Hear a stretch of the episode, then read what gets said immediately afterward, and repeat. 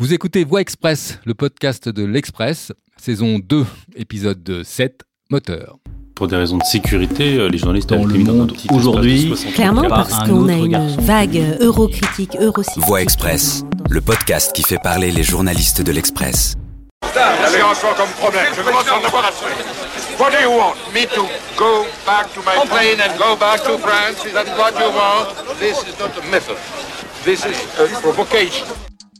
Sauf si vous avez passé les dernières heures au chaud dans votre igloo sur la Lune, vous le savez déjà, Jacques Chirac est mort. Il est mort à 86 ans, 12 ans après avoir laissé sa place à l'Élysée à Nicolas Sarkozy. Alors Jacques Chirac, c'est une figure française au sens le plus complet du terme et l'une des plus longues et des plus passionnantes carrières politiques de la Ve République. La cinquième, ça tombe bien, Christophe Barbier la connaît comme euh, l'intégrale de Sacha Guitry en 18 volumes et évidemment les mémoires du général. D'abord, qu'est-ce que ça représente dans la France euh, d'aujourd'hui, la mort de Jacques Chirac? La mort de Jacques Chirac, c'est la fin d'une époque, c'est-à-dire la cinquième république gaulliste ou gaulienne. De Gaulle a eu un successeur, euh, Pompidou, déjà un peu rebelle, et Pompidou avait un dauphin, c'était Jacques Chirac. Donc vous voyez, il y a une continuité 58-2007 de cette droite-là, telle qu'elle a connu des victoires, l'UNR, l'UDR, le RPR, l'UMP, avec laquelle aussi elle a connu des, des défaites. Cette droite-là a emmené la France dans des impasses parfois et a connu de cuisantes défaites. En 88, par exemple, Jacques Chirac à la présidentielle. Et puis, c'est un mélange sociologique aussi, la France de Jacques Chirac. C'est le mélange de la ruralité, la Corrèze, c'est le mélange de l'urbanisme, le maire de Paris, la bagnole, le développement. C'est une droite qui a aussi euh, choisi de passer par toutes les couleurs de l'arc-en-ciel idéologique, étatiste, mais aussi ultralibérale à la Reagan quand ça plaisait.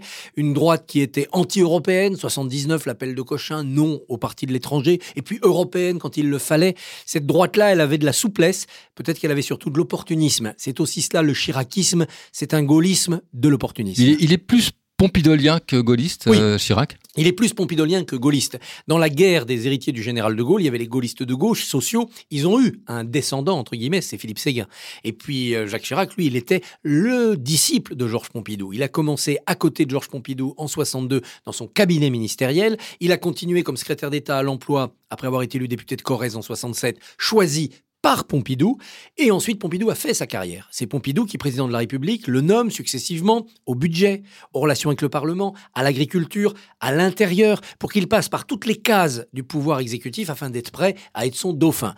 Pompidou meurt euh, deux ans trop tôt, donc Chirac devra attendre. Il ne pourra pas hériter du pouvoir, il devra le conquérir, le conquérir en trahissant, en trahissant Chaban-Delmas, le gaulliste, en trahissant Giscard d'Estaing, en trahissant l'UDF plus tard de Raymond Barre, et en arrivant finalement en 95 à ses fins, après avoir lui aussi été trahi Oui. par Balladur. Parce qu'il a beaucoup trahi, mais il il a beaucoup été trahi aussi. Oui, c'est aussi cela, la France de Jacques Chirac, ce gaullisme-là. C'est le gaullisme des coups de couteau dans le dos. C'est le gaullisme où on pouvait euh, trahir son camp pour son clan.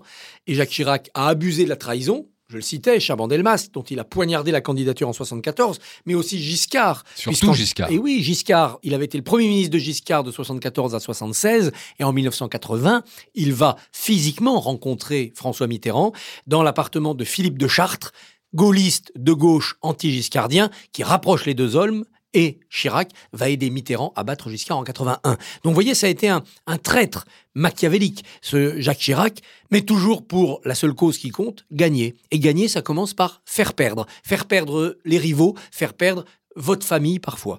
Il sera copieusement trahi lui aussi, puisqu'il a été trahi par Balladur en 93, il lui laisse Matignon et Balladur devient présidentiable, et puis trahi par Nicolas Sarkozy. Avec Balladur, mais ensuite, Nicolas Sarkozy l'a trahi alors qu'il en avait fait son ministre.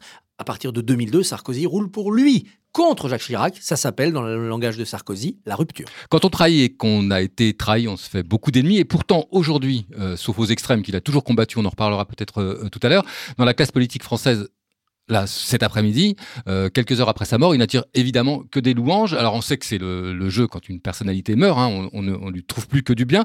Mais est-ce qu'il y a dans les louanges qu'on entend aujourd'hui quelques nuances euh, intéressantes et qui disent euh, sur euh, sa carrière politique? Oui, il y a quelques nuances, mais évidemment, quand un personnage meurt, vous le disiez, c'est le miel qui coule. Il faudra attendre plusieurs jours pour pouvoir faire un bilan critique objectif du parcours de Jacques Chirac. Tout le monde reconnaît deux choses. Bah, le conquérant, sabre clair, à la hussarde, avec des bons et des mauvais jours, mais franchement, c'est un fauve politique comme on en fait peu. Ensuite, la deuxième chose que chacun lui reconnaît, c'est l'amour des Français. Peut-être plus que l'amour de la France. Cet homme si à l'aise au Salon de l'Agriculture, si à l'aise en Corrèze, le candidat du cul des vaches. Et c'est vrai, moi je l'ai rencontré plusieurs fois, Jacques Chirac, quand vous étiez avec lui, vous aviez l'impression que pour lui, vous étiez le seul à exister. Vous étiez l'homme le plus important de sa journée, de sa semaine, de son année peut-être. Il arrivait à faire passer cet intérêt parce qu'il avait une empathie vraiment sincère. C'était pas de la com. Ça, tout le monde le reconnaît, c'est un hommage euh, mérité. En revanche, il y a sur son bilan de président et de Premier ministre, puisqu'il a été les deux, il y a beaucoup de choses à redire. Ça a été un Premier ministre erratique et finalement mauvais, et ça a été un président assez faible, et même très faible. Les États-Unis viennent d'adresser un ultimatum à l'Irak. Qu'il s'agisse, je le répète, du désarmement nécessaire de l'Irak ou du changement souhaitable de régime dans ce pays, il n'y a pas là de justification à une décision unilatérale de recours à la guerre. C'est intéressant d'ailleurs parce qu'on on a déjà un premier bilan de, sa présence à l'Élysée en tout cas. Et quand on voit les, les mesures qu'on ressort, euh, c'est la fin du service national, euh, une certaine réforme de l'armée, enfin peu de choses en fait. Finalement, il n'a pas fait grand-chose, Chirac. C'est ce qu'on lui a reproché d'ailleurs, même à l'époque. Il n'a pas fait grand-chose comme président, c'est évident. Alors c'est vrai qu'en prononçant une dissolution de l'Assemblée qui s'est retournée contre lui, il s'est infligé à lui-même 50 cohabitations. Ça n'aide pas à réformer le pays. Mais il n'a pas réformé parce qu'il ne voulait pas réformer. Il ne voulait pas réformer pour deux raisons.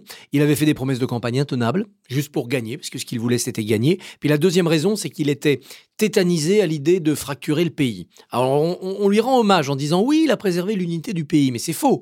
Préserver l'unité du pays en cachant les réformes à faire, en mentant sur l'état du pays, c'est pas lui rendre service. Par ailleurs, il n'a pas évité la grande déchirure sociale de novembre 95, la France dans la rue, et la grande déchirure civile, urbaine de novembre 2005, avec les émeutes dans les banlieues. Donc c'est un président qui, du côté de l'unité nationale, a un très mauvais bilan. Et on pourrait ajouter le CPE, incendie déclenché par, par Doc Dominique de Villepin dans la jeunesse. Donc il a un très mauvais bilan parce qu'il n'a pas fait assez de choses. À la limite, il aurait mis la France à feu et à sang avec des réformes. Il aurait un bilan. Mais là, à être trop prudent, trop corrézien, le docteur Cueil, vous savez, euh, élu de Corrèze dans les années 50, qui disait il n'y a pas de problème auquel une absence de solution finit par répondre. Attendons, les problèmes se tassent. Et Chirac a été de ce côté-là un très mauvais président. Alors il reste des visions, des fulgurances au niveau international. La reprise du pont de Verbania à Sarajevo en mai 95, ça change la destinée de la guerre en Bosnie. La reprise des essais nucléaires en juin 95, contestée, mais ça remet la France dans le jeu diplomatique.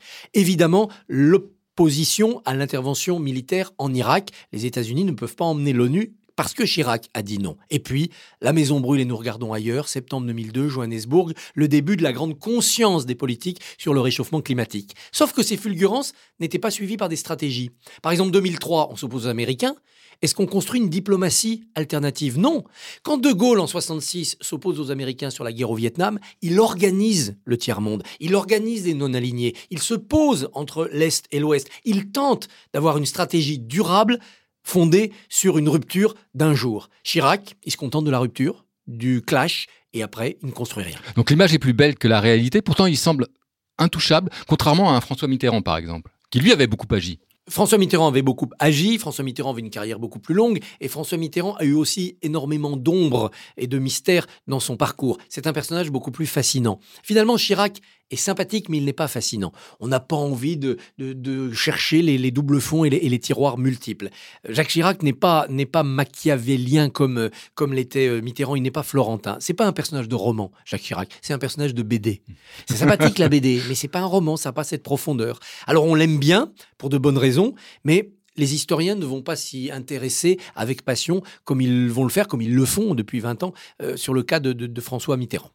Sa colonne vertébrale idéologique, c'est quoi? Entre euh, la fracture sociale qu'il a fait dire en 95 et euh, le bruit et l'odeur quand il parlait des immigrés. Sa vraie colonne vertébrale, c'est le radical socialisme, c'est-à-dire ce qu'il avait hérité de son grand-père, hein, qui était instituteur en, Corrèze et qui est une famille politique qui a disparu après la guerre. Et donc il y avait des bouts du radical socialisme dans le gaullisme, euh, l'union de la droite et de la gauche, le peuple. Il y avait des bouts dans le gaullisme de gauche et en effet euh, la euh, fracture sociale, sa campagne de 94-95. Et il y avait aussi des bouts de radicalité dans l'attachement de Chirac à certains aspects de la République. C'est parce qu'il était radsoc qu'il a pu, sur la laïcité, tenir bon, qu'il a pu faire le discours sur le Veldiv en 95. Il a su relire l'histoire avec ce fond républicain. C'est pour ça que ces, foucades, ces dérapages qui semblaient aux marges de la République, par exemple quand il a trop suivi Pasqua dans des tentations de rapprochement avec le FN, ou bien le bruit et les odeurs, des propos trop cassants sur l'immigration, mais aussi son anti-européisme, son souverainisme,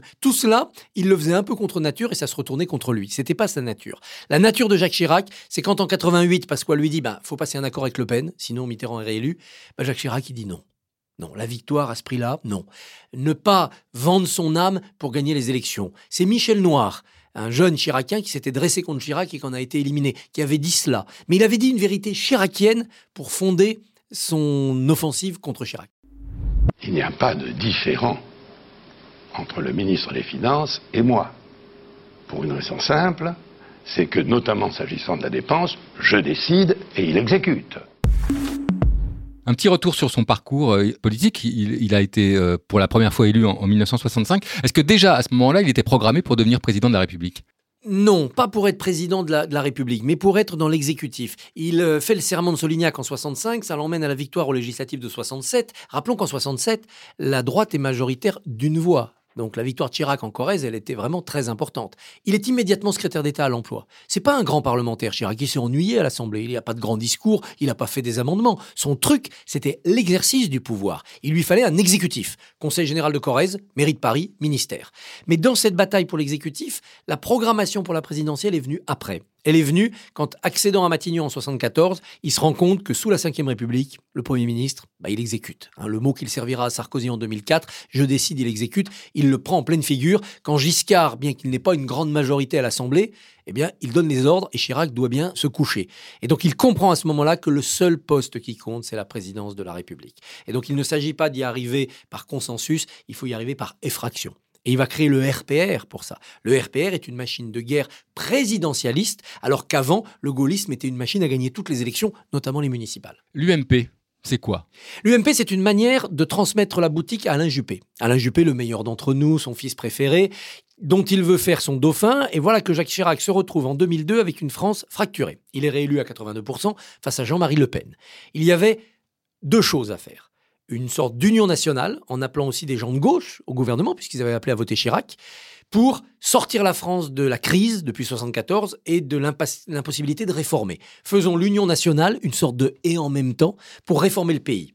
Et puis il y avait une deuxième chose à faire, c'est de faire avancer fortement l'Europe, de faire l'Europe des nations, de faire une véritable Europe politique. Jacques Chirac, au lieu de faire ça, il fait le parti unique, c'est-à-dire qu'il met à l'abri son dauphin, Alain Juppé, en lui donnant un parti clé en main où les centristes vont être digérés, dilués. Résultat, les affaires rattrapent Juppé, le parti tombe dans les mains de Sarkozy, ça se retourne contre Chirac, il est éliminé de la course et Villepin avec lui par les sarkozystes. Donc vous voyez, c'était une erreur fondamentale. L'UMP, cette manière de construire un véhicule sur mesure pour Juppé, c'est devenu, si j'ose dire, une sorte d'ambulance ou même de corbillard politique pour Jacques Chirac. Il a commis quand même beaucoup des erreurs au point de devenir la tête de turc des guignols, par oui. exemple, euh, la dissolution de l'Assemblée, euh, ce que vous disiez euh, précédemment. Quand on fait autant d'erreurs, est-ce qu'on réussit comme euh, a réussi Jacques Chirac? Bah oui, parce que comme disait Churchill, euh, la politique, le succès, c'est d'aller d'erreur en erreur en gardant le même enthousiasme. Et Chirac, il allait d'erreur en erreur, mais il a jamais perdu son appétit et son enthousiasme. L'appel de Cochin en 79 contre euh, l'Europe, une erreur, il prend la tête de liste et il ramasse une raclée aux élections européennes suivantes. Ensuite, aller à la cohabitation avec Mitterrand, une erreur, il s'est fait dévorer tout cru. Prendre la ligne dure, Pasquarian, sur la défense, sur le libéralisme, avec les privatisations, les noyaux durs et avec l'affaire Malice Erreur funeste, il s'est planté. Il n'a fait que des erreurs, jusqu'à ne pas se réconcilier avec Sarkozy en 94-95 après la victoire présidentielle. Et il attend 2002 pour se réconcilier. C'était une erreur de ne pas le faire dès 96. C'est une erreur de le faire en 2002, quand Sarkozy devient irrésistible. Il est allé d'erreur en erreur et ça l'a pas empêché de faire carrière. C'est aussi un homme qui était sous influence. L'influence de Marie-France Garot et de Pierre Juillet dans les années 70, qui prétendaient manipuler ce grand escogriffe qui avait pas trop de cerveau. Ce qui était faux d'ailleurs, il n'était pas bête du tout, Chirac.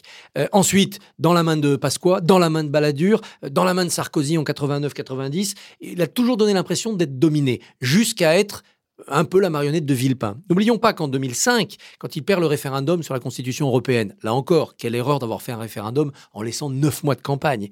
Eh bien, il va nommer Michel Alliot-Marie à Matignon. Le dimanche soir, Villepin vient le voir en disant euh, Président, c'est pas possible, il va y avoir des émeutes dans les banlieues, faut un homme fort, nommez-moi. Eh ben, il obéit et il nomme Villepin le lendemain matin. Autre euh, facette de son caractère, euh, c'était un très bon vivant, Jacques Chirac, euh, le cul des vaches, les femmes, la nourriture, la cigarette. Oui, ça a été un boulimique de la vie et de la politique. C'est sans doute ce qui a nuit aussi à, sa santé. Ça le rendrait sympathique, là aussi. Ça le rendrait très sympathique aux Français et ça lui permettait d'engloutir des choucroutes, des bières et de passer euh, euh, 10 heures de, visite au, Salon de l'Agriculture. Ça, ça fait partie du personnage. Et c'est vrai qu'à côté de lui, des personnages aseptisés pour des raisons de communication, Juppé, Macron, bah, c'est un peu fade parfois. Sarkozy était un boulimique, mais un boulimique agressif. Chirac était un boulimique, euh, un boulimique bonhomme. Chirac, c'est celui avec qui on avait tous envie de, de, dîner un soir euh, en mangeant de la tête de veau et en buvant de la bière. Vous avez dîné avec lui? J'ai pas dîné avec lui. J'ai rencontré à de nombreuses reprises, mais on n'a jamais partagé un, repas.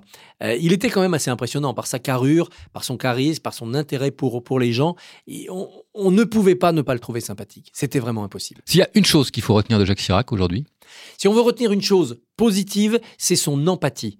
Il aimait vraiment les gens. Il se préoccupait des gens et c'était pas du flanc. Dès que quelqu'un était dans la difficulté, la douleur, il intervenait, il aidait. C'était vraiment sincère. Si on veut retenir quelque chose de négatif, c'est son immobilisme. Au moment où il est élu, la France a besoin de faire d'énormes efforts sur elle-même pour sortir de 20 ans de crise. Il ne les fait pas, ces efforts. Il fait croire aux Français que tout va bien, circuler, il n'y a rien à voir, dormez tranquille. Et de ce côté-là, il porte une grande part de responsabilité dans un déclin français qui est peut-être irréversible. c'est un peu tôt, mais qu'est-ce que retiendra l'histoire de, de Jacques Chirac? Je crains que l'histoire ne retienne rien de Jacques Chirac. Je pense que dans les livres d'histoire, il y aura de la place pour De Gaulle au XXe siècle, un petit bout de place pour Mitterrand, et c'est tout. Chirac n'a jamais travaillé pour la postérité, il a travaillé pour le présent, pour l'instant, pour la victoire de demain matin. Il s'en fichait pas mal des livres d'histoire, et les livres d'histoire l'ignoreront. Merci Christophe. Merci. Vous quittez la voie express. Retrouvez dès demain d'autres enquêtes de l'Express sur ce podcast.